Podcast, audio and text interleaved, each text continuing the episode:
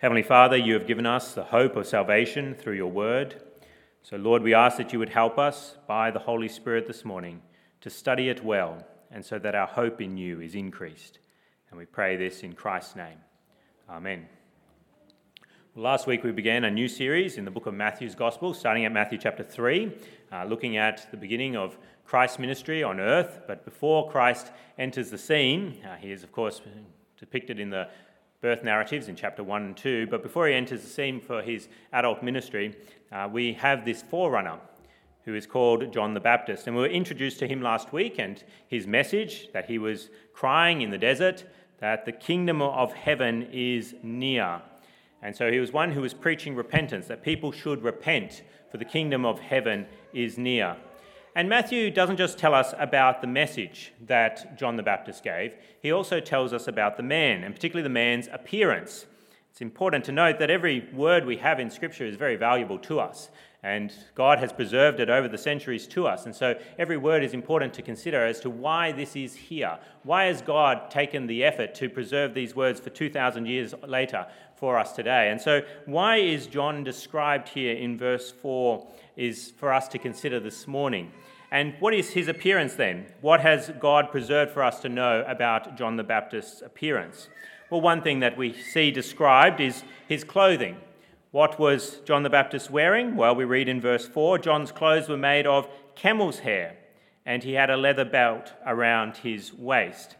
He had clothes that were made of camel's hair, and this leather belt is not the idea of a, a nice leather belt like we would wear today. It's the idea of a, a human, uh, sorry, human, uh, animal skin of some sort that has just been wrapped around his, his, his overflowing sort of cloak uh, so that it is uh, kept uh, tight around his body so that he can move freely enough uh, and maybe even quickly enough. He has this appearance then of one who is poor. He is one who has camel's hair upon him and this dried animal skin around him for a, wa- uh, for a waistband, for a, a belt around his waist.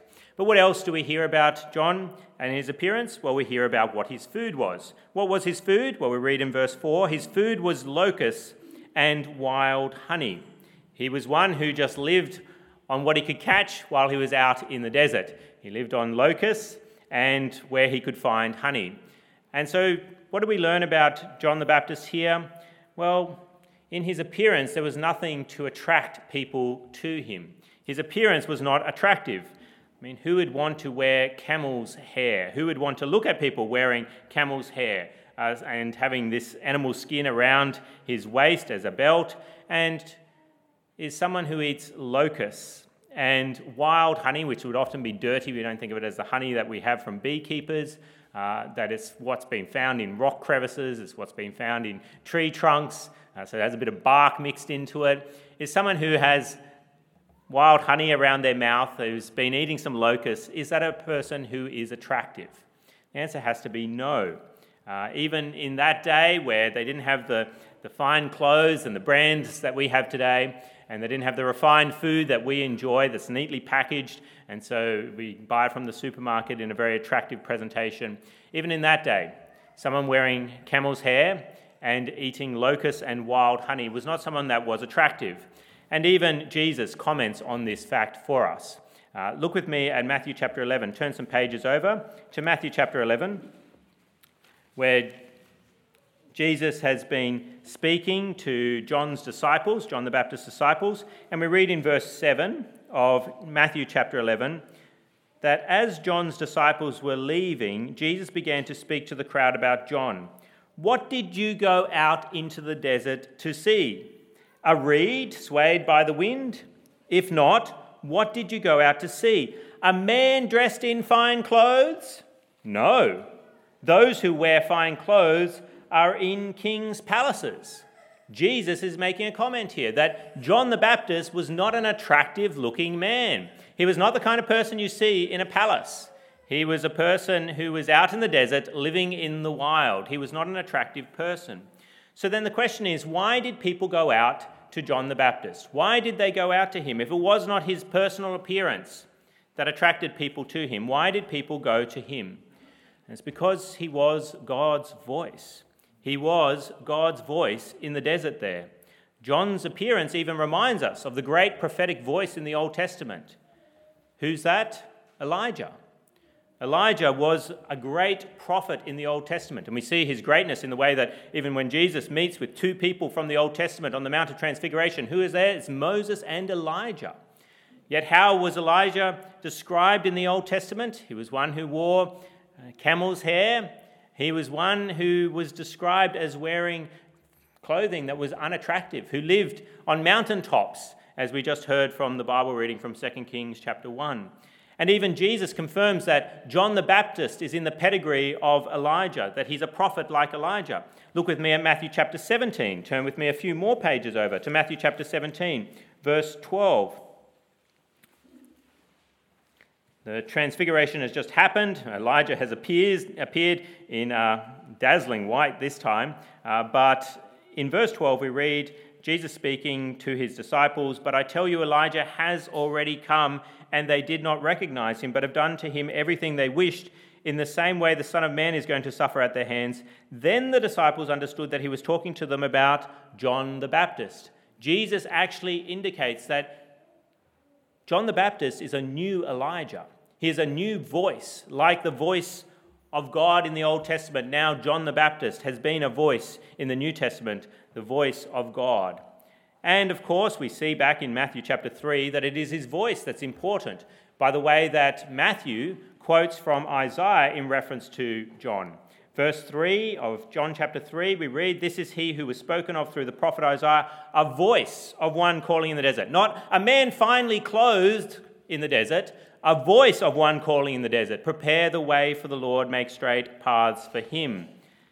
And then, of course, Jesus himself in Matthew chapter 11 emphasizes that people went out to hear John not because he was so well dressed or because his food was so dainty, but because of his message. Look with me at Matthew chapter 11 again, Matthew chapter 11, where we read Jesus says, Did you go out to see one wearing fine clothes? And then we read in verse 9, the Lord Jesus says, Then what did you go out to see? Matthew chapter 11, verse 9 a prophet.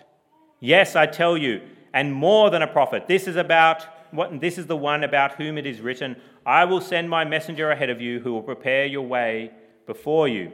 I tell you the truth, among those born of women there has not risen anyone greater than John the Baptist. Yet he who is least in the kingdom of heaven is greater than he. From the days of John the Baptist until now, the kingdom of heaven has been forcefully advancing, and forceful men lay hold of it. For all the prophets and the law prophesied until John. And if you are willing to accept it, he is the Elijah who was to come. He who has ears, let him hear. Jesus tells us that people went to hear John because he was a prophet, a great prophet. He was the voice of God. And people went because they wanted to listen to God speak to them. They wanted to hear from God. And what did they want to hear from God? They wanted to hear how they could enter the kingdom of heaven and have eternal life with God.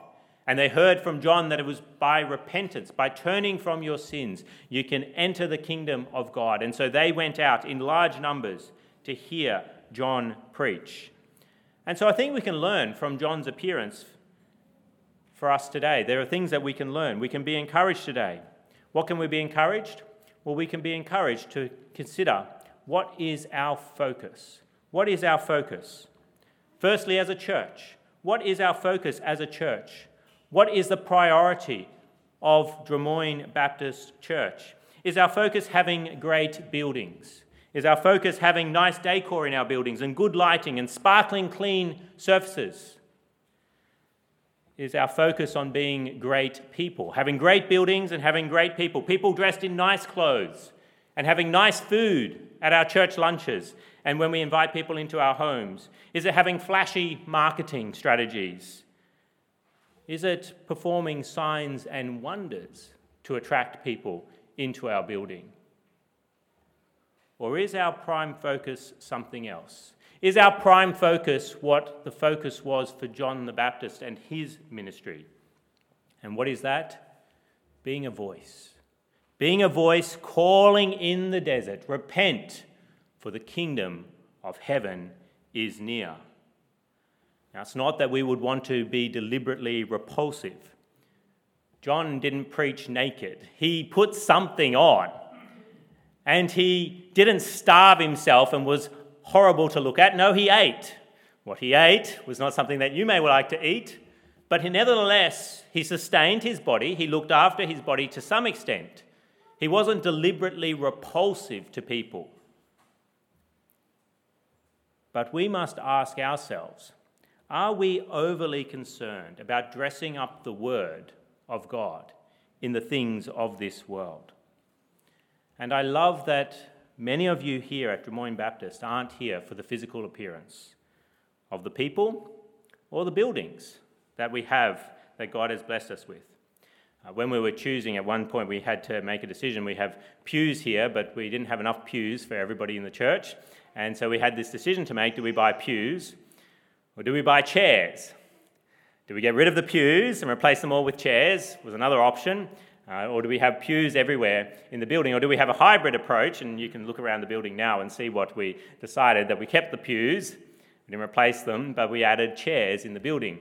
But it was interesting at the meeting because people had all kinds of thoughts about what should happen. And of course, there was different pricing. Uh, you'd have to get carpenters to make the pews or try and source them secondhand from another church, and then you may not like those pews. And so, what are we going to do? And then there's all sorts of decisions about which chairs because there's so many options you could have.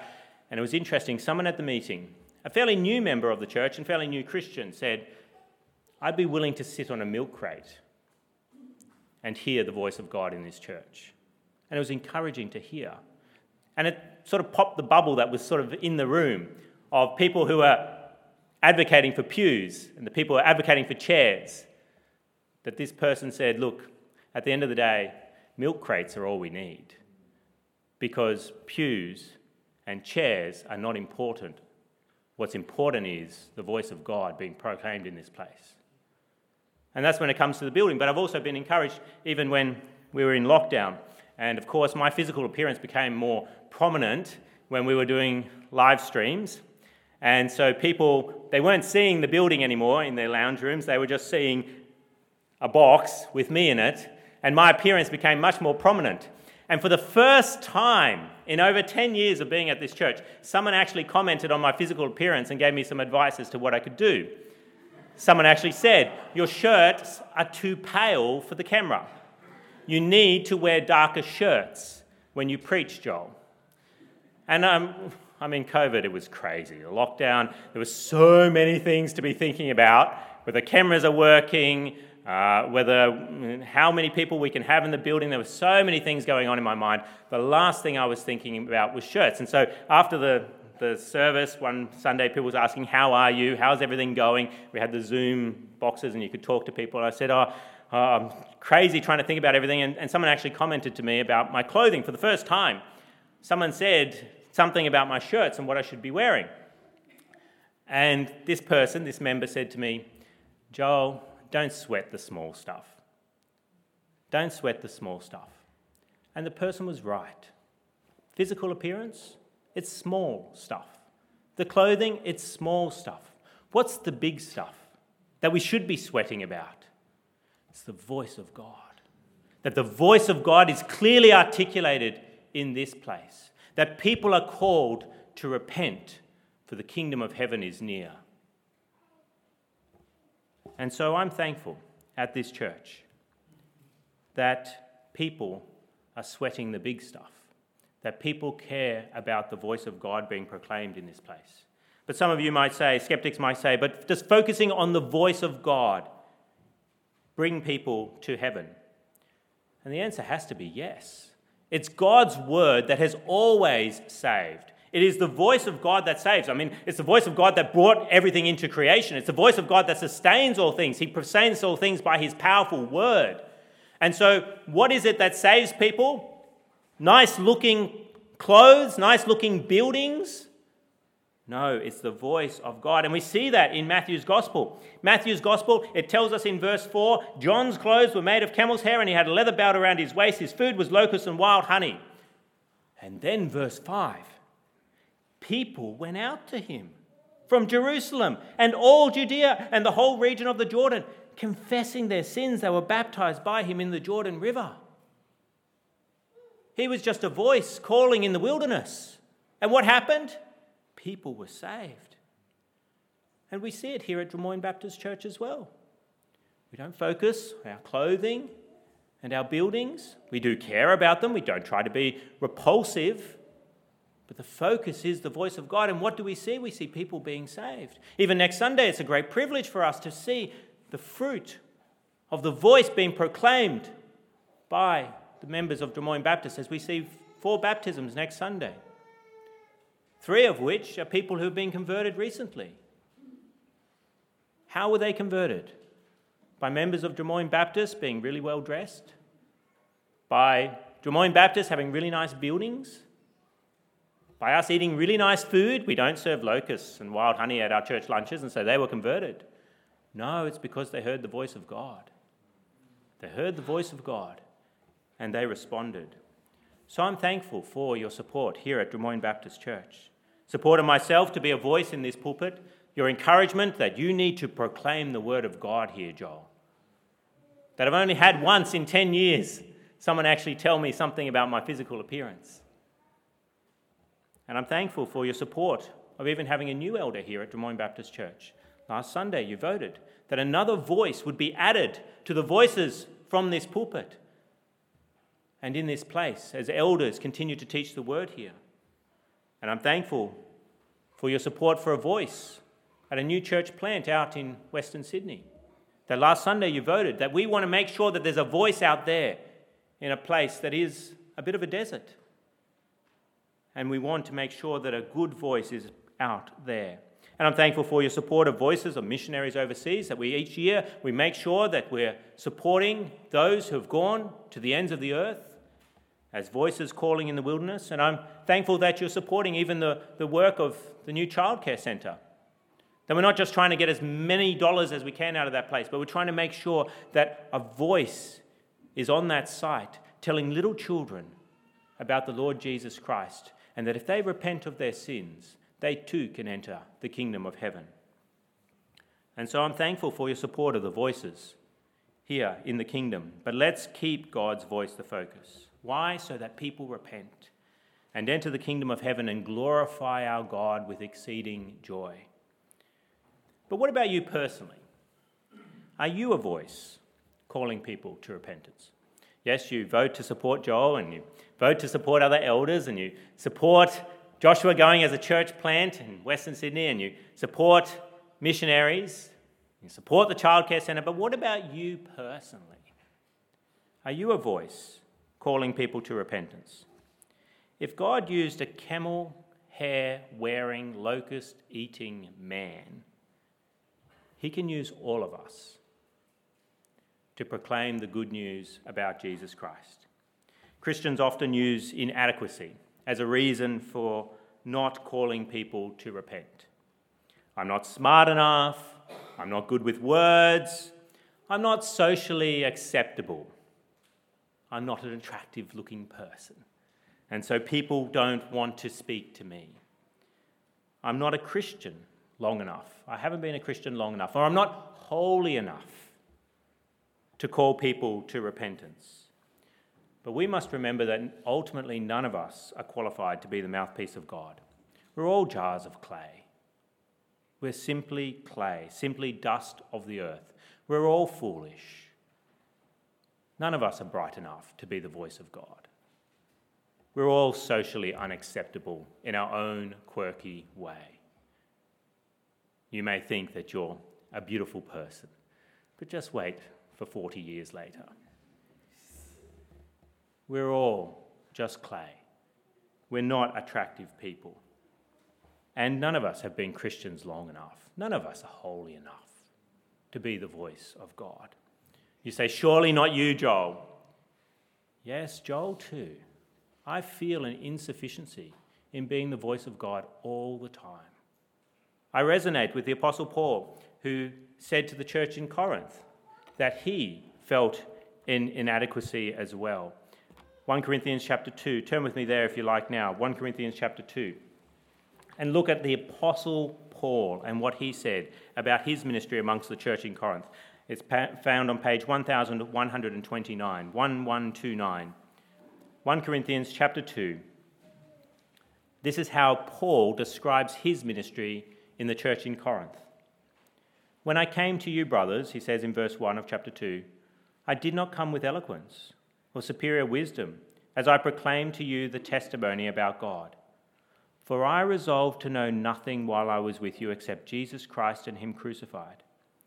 I came to you in weakness and fear, and with much trembling. My message and my preaching were not with wise and persuasive words, but with a demonstration of the Spirit's power so that your faith might not rest on men's wisdom, but on God's power. I understand something of where the Apostle Paul is coming from.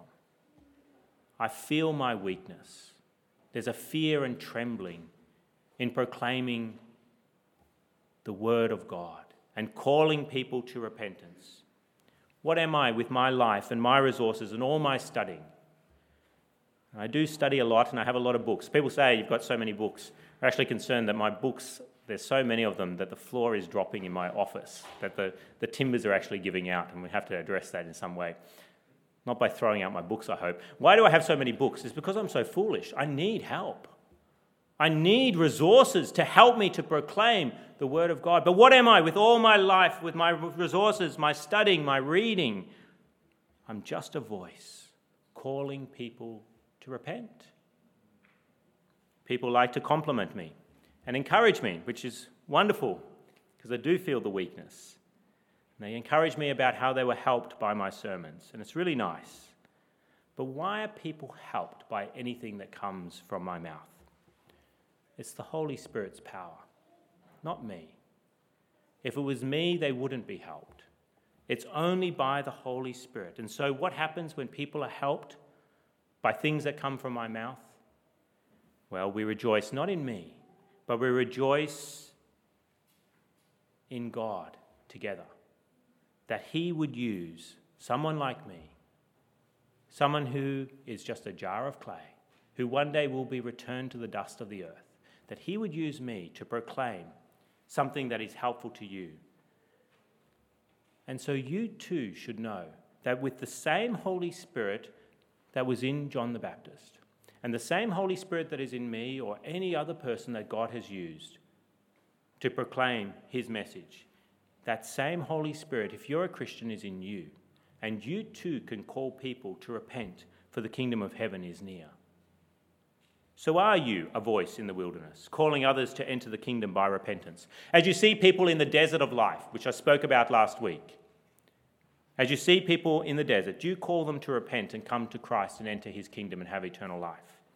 Or do you watch them wander in circles, moving from one oasis, well, mirage, I should say, one mirage to another mirage, not being satisfied with the things of this world? And you see them go from one thing to the next, whether it's food, whether it's people, whether it's possessions, whatever it may be. They're going from one thing to the next. You just watch them wander around in the desert in circles.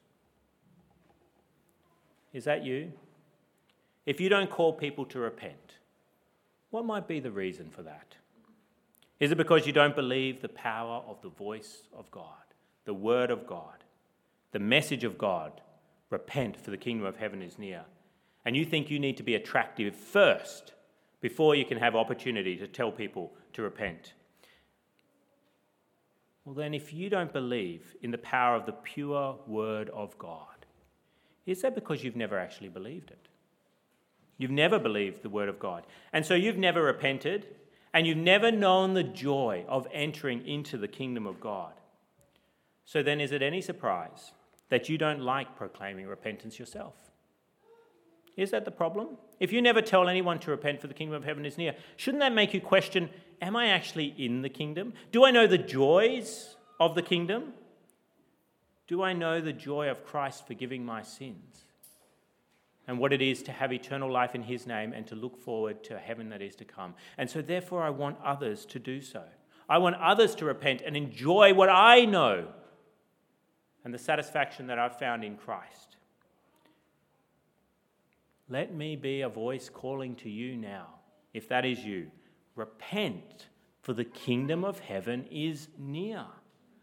Come to Christ. Know the joy of Him forgiving you your sins. Confess your sins to Him. Find the joy that comes of His blood washing away your sins and that He accepts you into His kingdom, an everlasting kingdom. Start living with Jesus Christ now. And then you will, of course, want to proclaim to others repent, for the kingdom of heaven is near. Why did the apostles proclaim the kingdom of heaven is near? Why did they keep on telling people in the book of Acts to repent? Was it because they were such powerful, attractive men? No, they were weak and unattractive men. Why did they do so?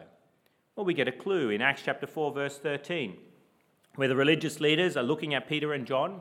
And what do we read in Acts chapter 4, verse 13? When they saw the courage of Peter and John and realized that they were unschooled, ordinary men, they were astonished. Look at these men and what they're proclaiming. They're unschooled, ordinary men. And so the world is astonished. These religious leaders are astonished. But what does the next part of the verse say? And they took note that these men had been with Jesus. Why would these unschooled, ordinary men be so courageous and proclaim this message from God? It's because they'd been with Jesus. They knew Jesus and they'd seen the resurrected Jesus. And so, of course, they couldn't help but proclaim. Even as unschooled, ordinary men, they were courageous because they'd been with Jesus. And so, you too, be with Jesus, know Jesus, and of course, you will have courage, even if you feel like an unschooled, ordinary man you will have courage to proclaim, Repent, for the kingdom of heaven is near, because you know the joy that comes from repenting and entering the kingdom of heaven. But some of you may say, I proclaimed repentance, Joel, and people didn't repent. It doesn't seem to work. Shouldn't I wait till I'm a little bit more knowledgeable, a little bit more attractive? It doesn't seem to work. It worked for John, it doesn't seem to work for me. Well, we have to understand that sadly, some people who hear the voice of God and hear the message to repent will never be happy. They'll never be happy with the messenger, even as they hear the voice. And that's what Jesus teaches us in Matthew chapter 11. Matthew chapter 11, which we've touched on before, Matthew chapter 11, verse 16. Turn back with me, Matthew chapter 11 to verse 16.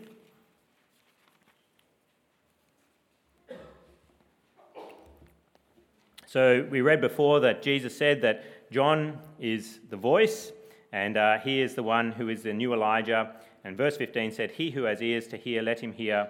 And then Jesus says something very interesting. Verse 16 To what can I compare this generation? They are like children sitting in the marketplaces and calling out to others. We played the flute for you, and you did not dance. We sang a dirge, and you did not mourn. For John came neither eating nor drinking. And they say, He has a demon. The Son of Man, that's Jesus, came eating and drinking. And they say, Here is a glutton and a drunkard, a friend of tax collectors and sinners. But wisdom is proved right by her actions. Some people are never happy. They'll look at the messenger and they'll always have a problem with the messenger. You can dress yourself up and make yourself look really attractive but people find something else to complain about. And they will not want to hear the voice and they will not want to repent. So we've got to make sure that we don't look to other means, that we continue just to be a faithful voice and leave the response to the hearers. Leave the response to the hearers. It's wonderful when people repent, and it does work. The voice of God works upon their hearts.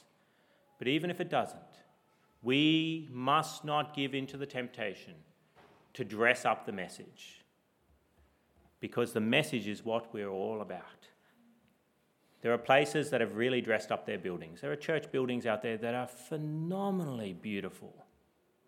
The amount of money that's been poured into their buildings, but they're dead places.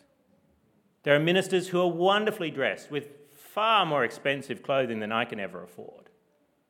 But the message from their mouth is a dead message it does not bring life. We must make sure that we are people who proclaim that message. We must do what Isaiah chapter 40 tells us to do, which we read last week. Isaiah chapter 40, turn with me there, page 714. It's already been quoted to us in, in Matthew's Gospel, the, the first part where it says that John is a voice calling in the desert. So from verse 3 of chapter 40. So turn with me, page 714, page 714 if you have a church Bible. But we'll read from verse 6.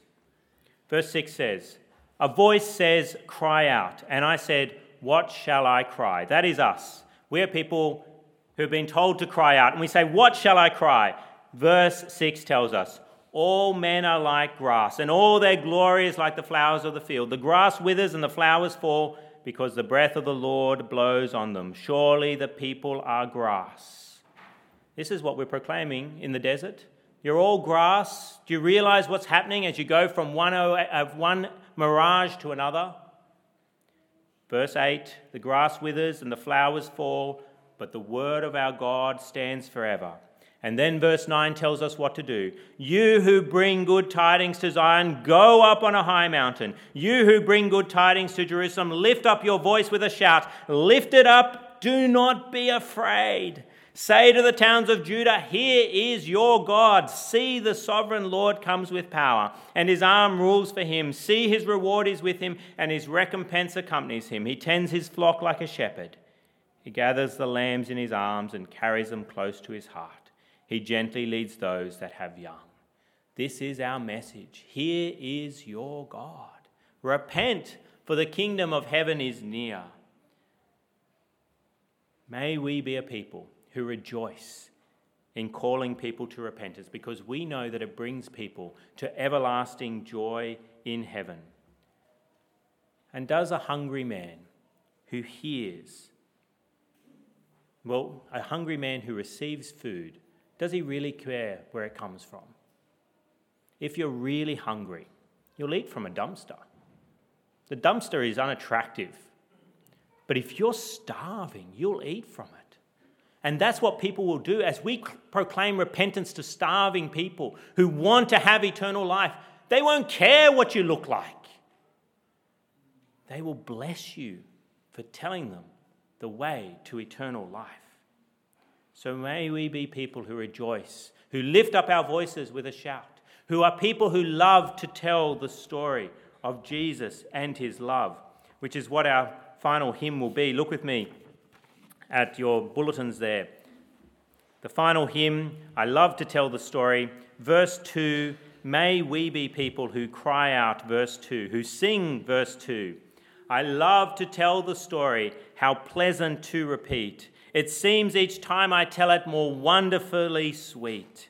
I love to tell the story, for some have never heard the message of salvation from God's own holy word.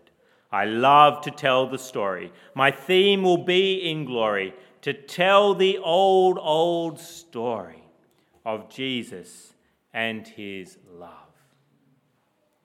If John the Baptist could preach, we can too with that same Holy Spirit. If people listen to a man eating grasshoppers, they will listen to any of us.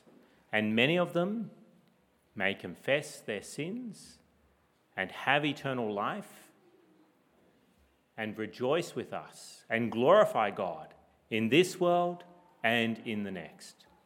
Let us come to God in prayer. Let us pray now. Heavenly Father, we praise you as a God who changes hearts by your voice and the power of the Holy Spirit. Oh Lord, we thank you for speaking to many of us and then bringing us to repentance and entrance into your kingdom. Oh Lord, we pray that the Holy Spirit would use us to be voices that call people to repentance. And may the Holy Spirit bring people into your kingdom so that we rejoice with them and give glory to you. And Lord, if there is anyone in this building now who is unrepentant and outside your kingdom, they're wandering in the desert from one mirage to another that does not satisfy. Oh Lord, we pray that they'd repent now, that they'd turn from their sins, and that they would trust in Christ Jesus for the forgiveness of sins, and so enter your kingdom now and experience the joy of knowing the peace that is in your kingdom. And we pray this in Christ's name now. Amen.